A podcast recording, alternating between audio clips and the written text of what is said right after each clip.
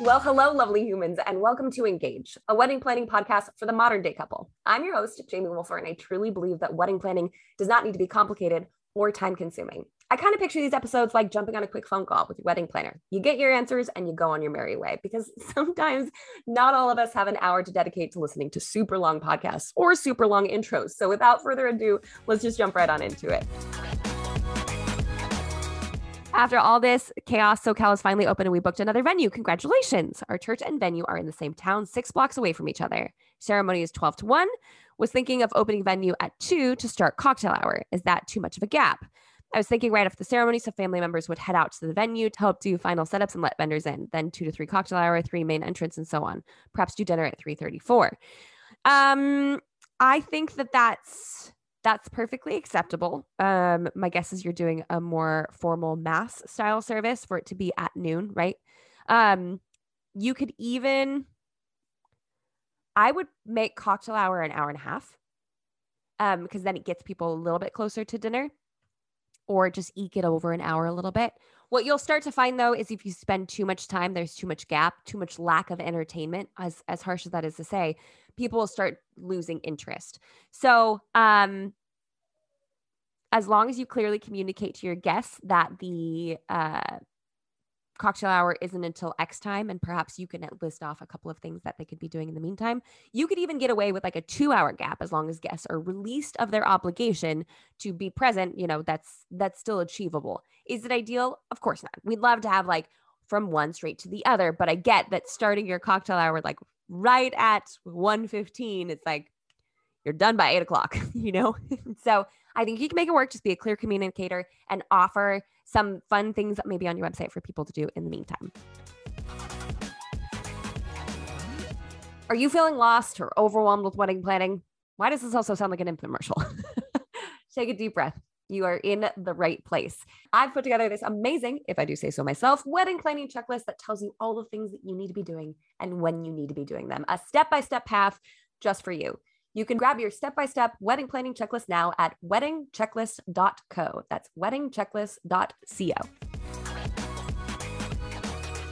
Also, I was thinking of making bouquets slash boutonnieres months ahead since I was going to use dry florals and perhaps attach real flowers the day before the event. Do you think good idea? Any tips? I've been finding bunches of dried florals at department stores for way less, so I've been buying. Okay, dried florals. I'm trying to think of like how, what tips I could give that are helpful. Obviously, you have to be very careful with dried florals. Store them in a safe place because one crunch and they're done. Um, so that's definitely something to keep in mind. When it comes to attaching real flowers the day before the event, that's definitely possible. Uh, I would say maybe practice. So if that means going to Trader Joe's and grabbing a bouquet of flowers and play around with what you currently have, see if you like it first instead of just hoping that um, the day before your event, it's going to work. Another wonderful option would be 50 Flowers if you are still on the hunt for more florals. I know they're selling some amazing pre dried or dried pre made collections. So good. In case you try your hand at it and you're like, I don't quite like making this myself or everything's kind of falling apart, you can get it delivered to you more um, put together, which is great. Yes, there's our floral quiz. So if you aren't sure how much DIY you want to do or where you should be buying from, definitely jump on in there and take that quiz. That is the longest link ever. it's like a CVS of links. Uh, 50 flowers, I think, is what the website you're asking about. So definitely practice. If it's something you're interested, go for it. But you need to practice a few times because you don't want to get to the day before your wedding and be like, oh my gosh, I hate this. I hate it. What are your thoughts on a bride wearing platform Converse shoes? Do it and send me the photos. Those are my thoughts. Those are my freaking thoughts. That's delicious. I love that. I love the I love juxtaposition of like a fancy dress and then a super casual shoes. Mm, chef's kiss. Um, I am considering doing a last dance with my future husband at the wedding, but I don't know how that would go. Have you heard or experienced couples doing a last dance? Yes, I love this.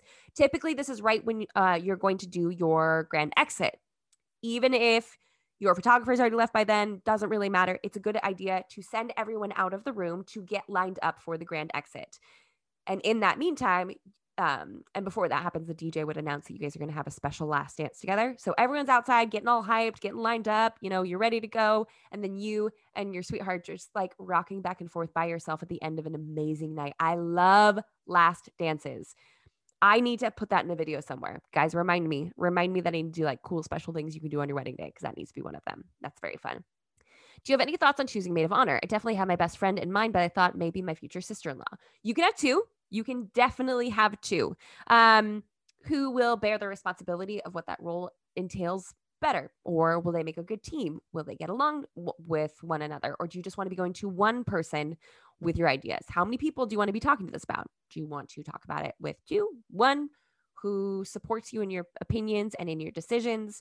Um, it, it your sister-in-law or your future sister-in-law you know her personality way better than I do, but my guess is your best friend is going to know exactly what you want and exactly what you're thinking. So I would say either do two or just pick your best friend because um, they've been in your life for a long time for a reason and they probably know exactly what you're looking for. News break weddings cost money.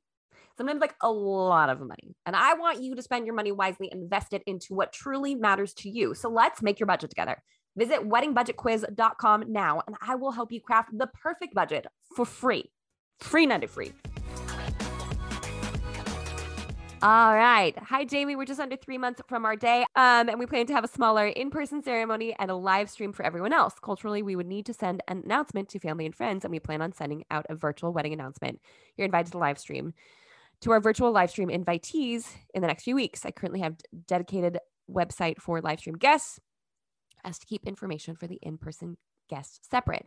Some people from the live stream guest list have expressed interest in giving, giving us a gift. We obviously have a registry on our website for in person guests, but is there a more tactful way to present any registry or honey fund information to live stream guests?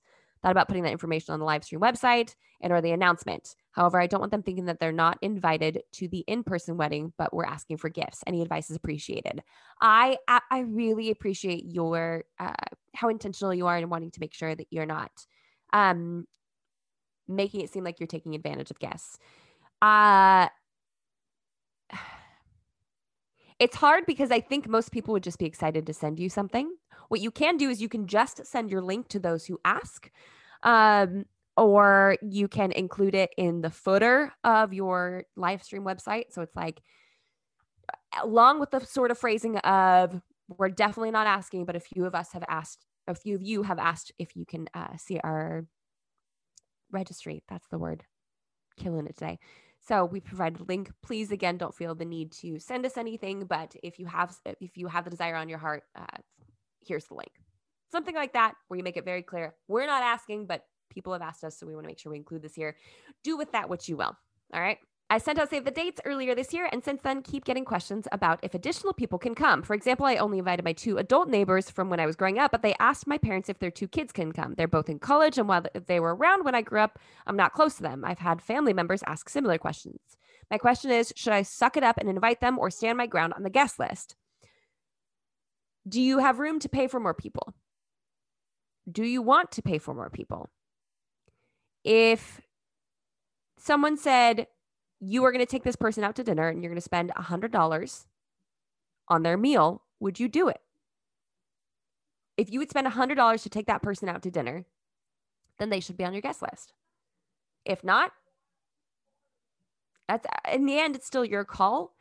But on average, the average wedding guest with the seat they're sitting in, the table, the section of the table they're sitting at, the linen, the centerpiece, the food, the drinks, the dessert, the average, now of course some may fall above or below this, is 90 to $100 per person.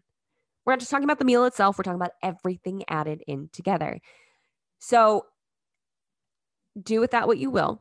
You know the emotional situations on all of these way better than I do. It's very simple to say, you know, in order to be honoring of our budget and our guest count, we can't add on any more guests this time, but we really appreciate that you wanted them to come and celebrate with us.